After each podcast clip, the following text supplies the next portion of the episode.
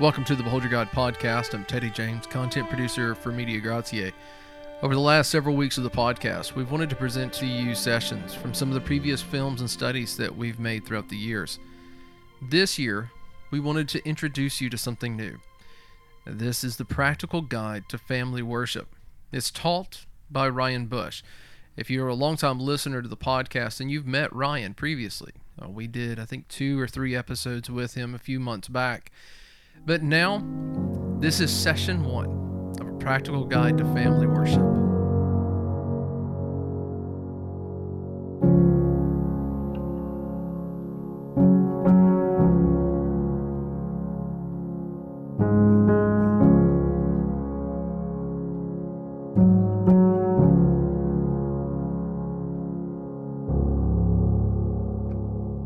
Early one morning, a farmer in the bush of Africa left his family and his home to go out into his fields. As the day progressed, uh, he grew weary and was looking forward to heading back home. And when he looked in that direction, what he saw caused his heart to drop. He saw a wall of flames and, and billowing smoke overtaking his home place. He knew exactly what had happened. His neighbor, who was slashing and burning his fields in order to prepare to, to plant, had let the fire get out of control. Mercifully, the man's family wasn't there, but his house, his barn, his animals, they were all consumed. The farmer walked over the blackened earth where his home place was, and as he did, he saw uh, one of his hens lying on the ground, his feathers charred, body motionless, and for no good reason at all, he, he stuck his foot out and, and nudged the dead bird. When he did, he heard the strangest thing cheep. He nudged it again, same result, but louder. Cheep, cheep. The farmer reached down and gently lifted the lifeless hen from the earth. And when he did, he saw underneath her dead body were four chicks, very frightened, but very much alive. Now, now, what had happened? When the fire came blazing toward the barnyard, the hen saw the danger and she called her chicks into her and covered them, protected them with her wings. They took refuge there. She took the flames so that they could live. If you are the head of the household, you have been called to provide for and protect your family. If you are the helpmate, the wife, you have been called to nurture and care for those in your charge. You are both called to serve one another and to raise your children in the fear of the Lord. The Lord has provided for them, and you are that provision. You are who you are, and, and you have what you have in order to teach, correct, guide, discipline, and care for your children, those little lambs in your care. Your life is meant to be given for them unto God. My aim is to help you to do that faithfully and biblically. When you do, you are joining your faithful ancestors who carefully watched for the souls of their family. We do this by leading our families to worship the one true and living God in spirit and in truth. Consider that Adam and Eve, our first parents, witnessed the sacrifice of an animal to prepare skins to cover their nakedness and their shame. They guarded in their hearts the, the holiness of God and, and their own sin sickness. How did Abel know that without the shedding of blood, there is no forgiveness for sin? Because his parents taught him. As the water subsided, after it subsided, Noah built an altar to the Lord and took some of every clean animal, some of every clean bird, and offered burnt offerings on the altar. Genesis 8:20. This act of worship, as well as all other acts of worship on the ark, were plainly family worship. Similarly, the, the, patriarchs left evidence of their regular family worship at every encampment in the form of altars. Genesis 12, 7, 26, 25, 35, 1 and 2. And this shouldn't surprise us because it's exactly what the Lord declared would characterize Abraham's responsibility toward his family. Genesis 18, 18 and 19 says, Abraham is to become a great and powerful nation, and all the nations of the earth will be blessed through him. For I have chosen him so that he will command his children and his house after him to keep the way of the Lord by doing what is right and just. How did Isaac know as he made his way up the, the mountain with his father Abraham, that, that the sacrifice was missing? Well, because he had worshiped the Lord many times before with his father. These faithful saints spread their wings so that their families might refuge there. I have to be honest, I struggled with this for years. Not that I, I didn't desire for, to care for my family's spiritual well being, I, I just wasn't sure how to go about it. I struggled to maintain consistency. It was difficult for me to, to make it a priority. I felt insecure and unsure about how to carry it out. Several years ago, I took stock of where I was investing my time and energy. Uh, and, and among other things, two truths about my role as a husband and a father came to the surface. First, I was struck by the fact that I would be held to account for how I shepherd, shepherded the little flock over which God had placed me, my wife and five children. Second, I realized that, that my faithfulness in shepherding my family came down to the, the decisions that I made day by day. I had completed a two year assignment on the foreign mission field. I, would pastored a local church for years. I, would earned a master's and PhD from a seminary. And, and now I was leading a, a missions organization. But I still wasn't caring for my family as I should have been. I, I was neglecting their spiritual well being. Now, we were faithful in church, and, and I was diligent to protect them from harmful outside influences. And we would even spend time reading the Bible and, praying together from time to time. But I knew, I knew deep down that I wasn't watching for the souls of my family in a way that was consistent with my confession. It took some time, but eventually Thankfully, I gained a clear picture of how precious the souls of my wife and children are to their Heavenly Father, and how weighty a responsibility I had been given to watch for them, to shepherd them. Now, it seems to me that someone who consistently leads his family, his household to worship the, the living God is, is a person who has two important pieces in place. First, he has the conviction to do it. And by that, I mean he's moved to do it. I don't mean that he feels guilt ridden or he feels pressured by, by someone else. That won't last. He'll fizzle out, uh, he'll, he'll raise the white flag, he'll give up. By conviction, I mean someone who would move heaven and earth to make sure that his little ones may drink from the deep well of Scripture. I'm talking about a person who says, I don't care what I have to give up, I don't care what I have to sacrifice. I will do whatever I must do to shepherd this little flock. The Lord gave me that conviction. But it was only half of the equation. A person not only needs the conviction to care for the flock, uh, but he, he also needs a plan. He needs uh, something to put in place to hold him accountable and give structure. And, and that's what I lacked.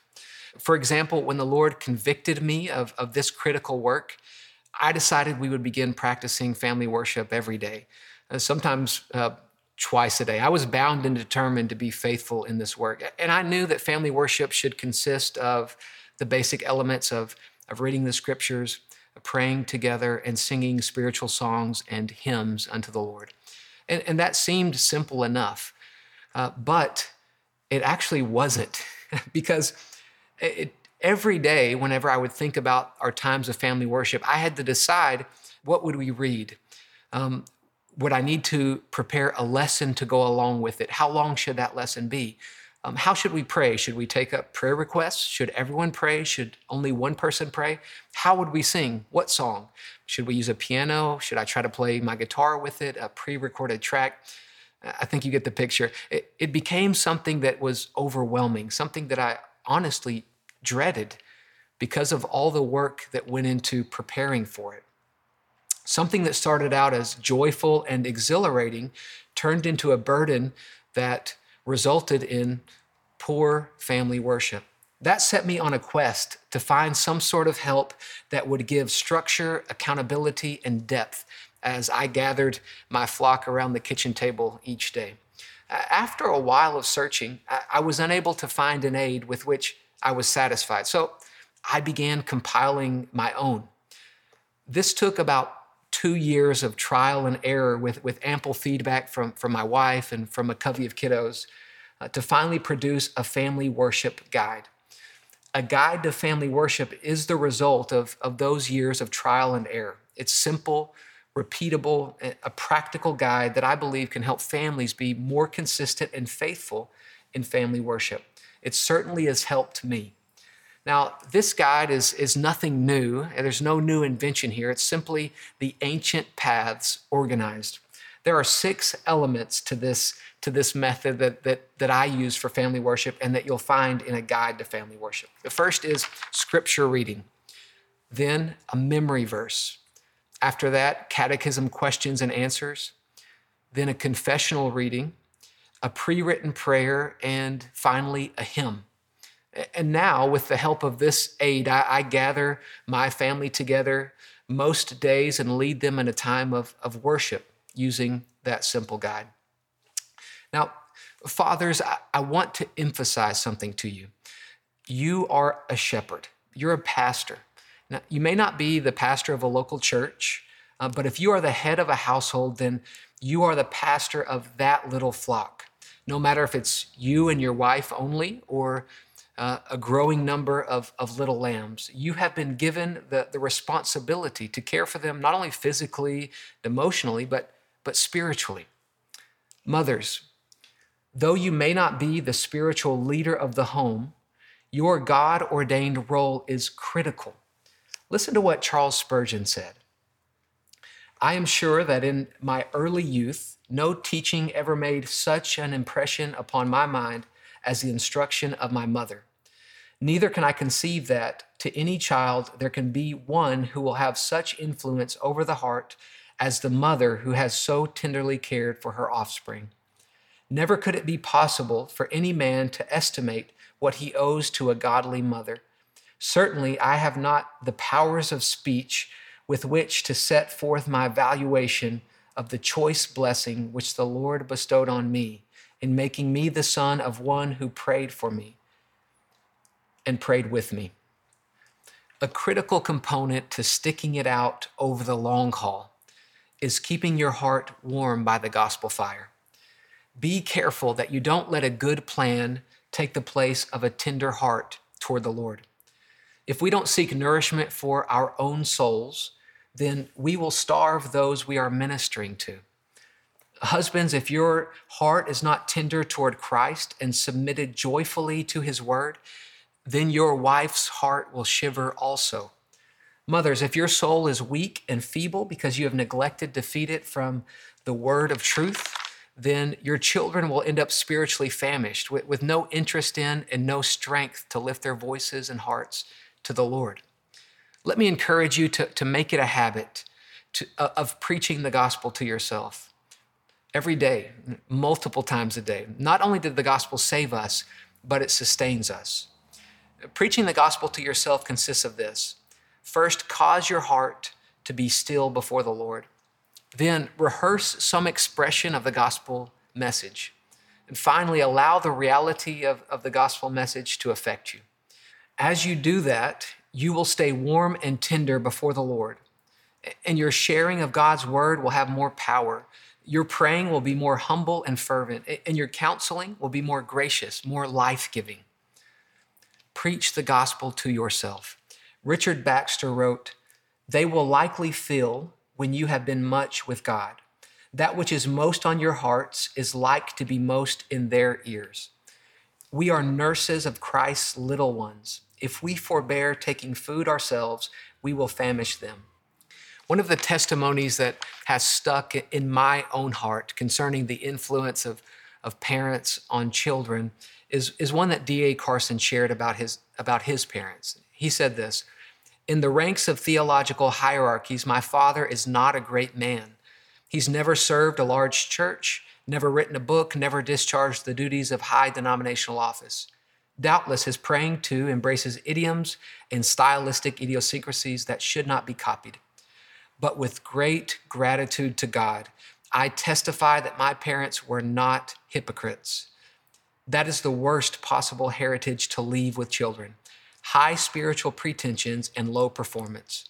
My parents were the opposite few pretensions, and disciplined performance.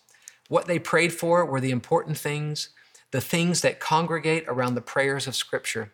And sometimes when I look at my own children, I wonder if, should the Lord give us another 30 years, they will remember their father as a man of prayer, or think of him as some distant person who was away from home rather a lot and who wrote a number of obscure books.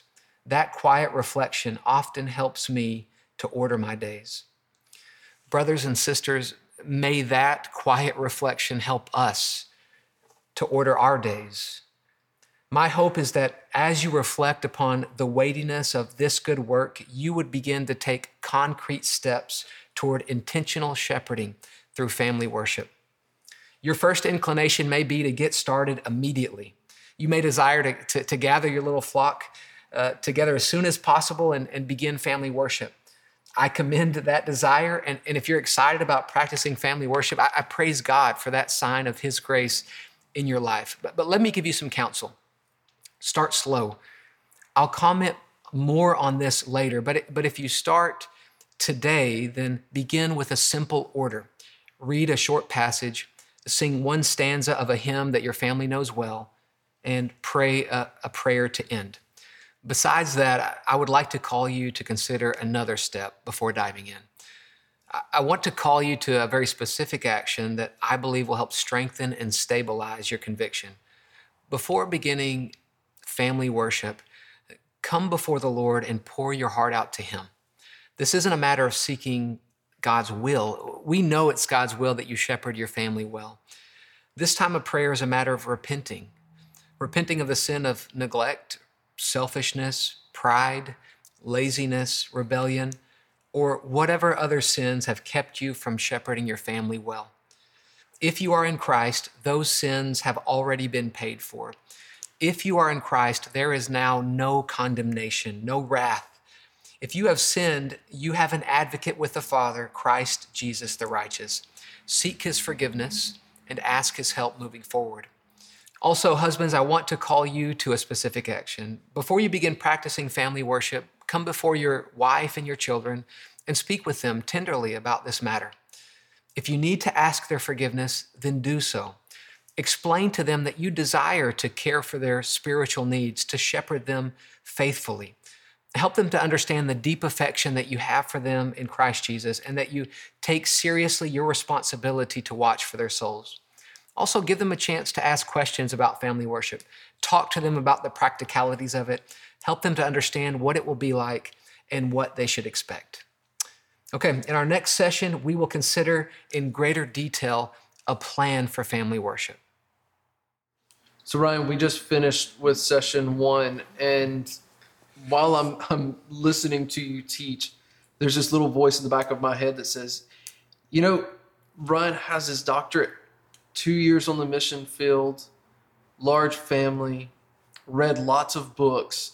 I think the the bridge to cross for him to start doing family worship may not be so quite so long as someone who's a, a new believer or who doesn't feel qualified to be able to teach.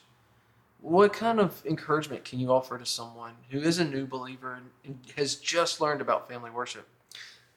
Yeah, um, this is a, a real struggle and challenge for a lot of people, and actually, not even just for new believers. Um, I had been a believer for a decade and had a family for, for years before I was able to really get in a routine of, of caring for my family's souls regularly and through family worship. Um, so I, I want to say first that though I, yeah, I, I, did go to seminary and have been in ministry a long time, it, it was hard for me and I think I faced the same doubts and worries and insecurities and struggles as as anybody anybody else does.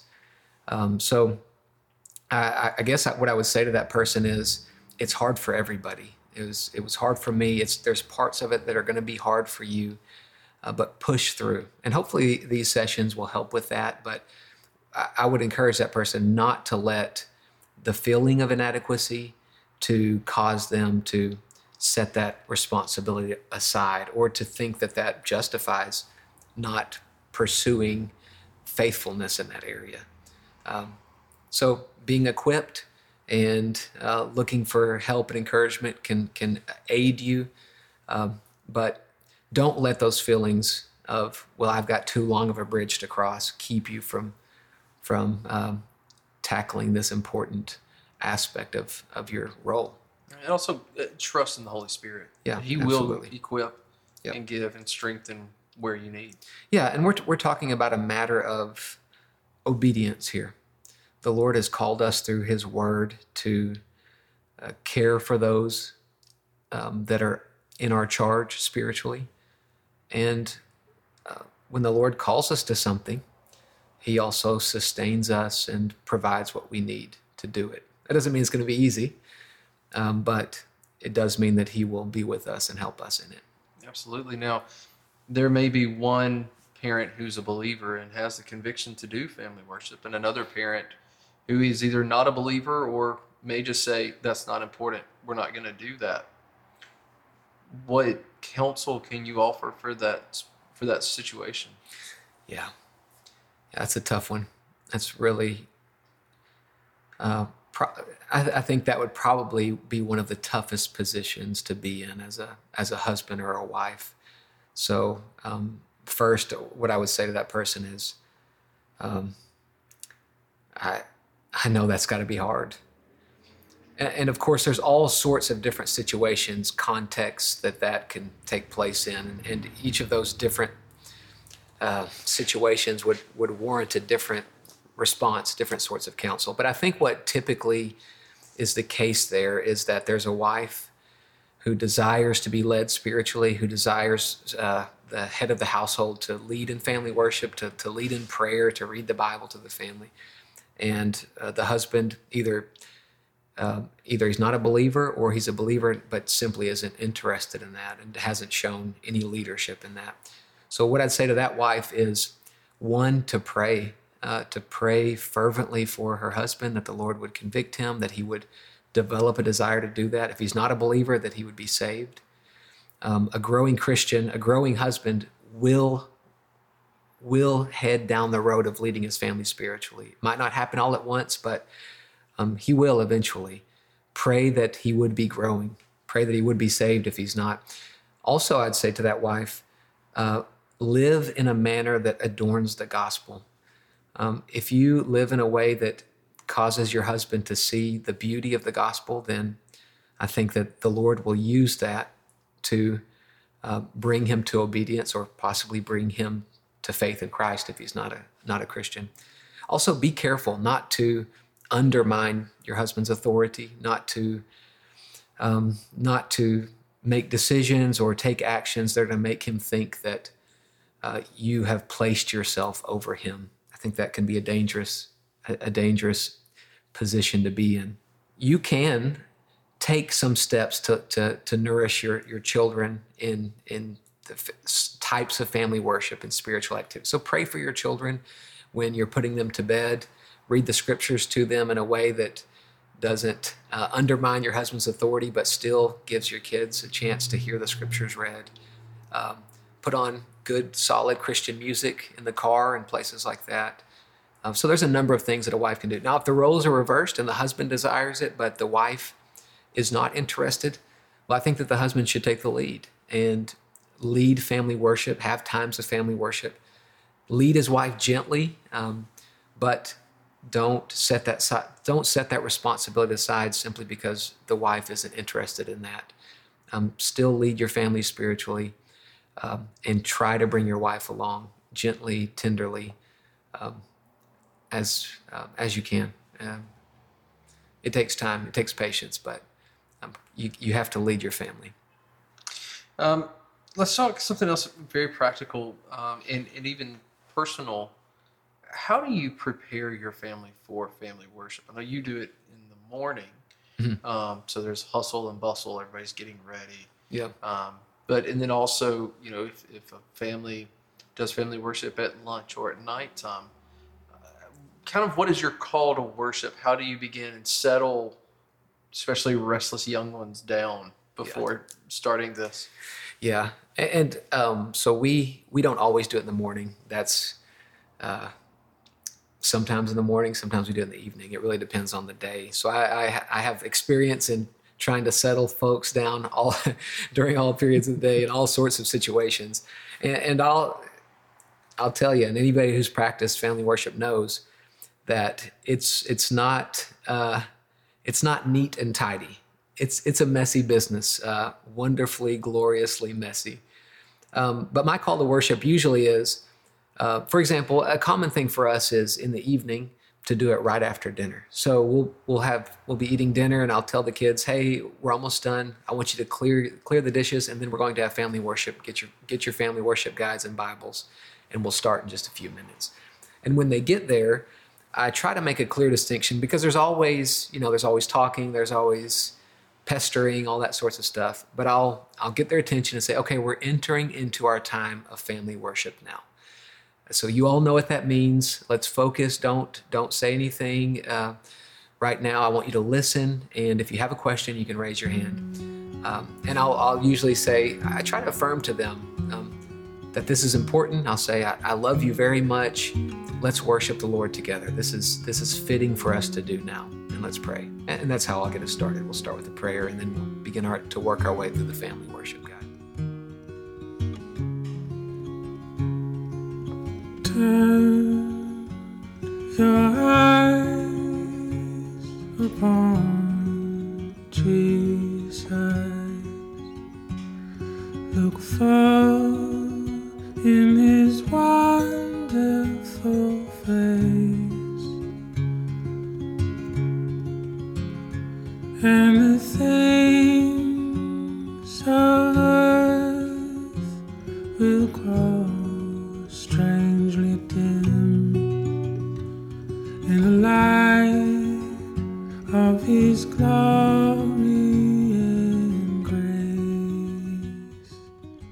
Again, this has been session one from a practical guide to family worship taught by Ryan Bush. Now, this is a brand new study produced by Media Gratiae, and it's available for pre sale today. So, click the link in the description below or go to mediagratiae.org and you'll get more information there. Now, before I let you go, I have one more announcement. Next week, big changes are coming to the podcast. There's going to be a new set. You're getting if you're if you happen to be watching this, you're getting a sneak peek of that now. Uh, you may even be able to hear a bit of a difference. We've upgraded our audio equipment and all kinds of other things. So let me just encourage you next week, you're going to see lots and lots of changes, including a new name. So I don't want to give away too much, but we uh, pray that God will continue to use this podcast as a blessing and an encouragement to you and as a vehicle by which He glorifies Himself. Thanks. We'll see you next week.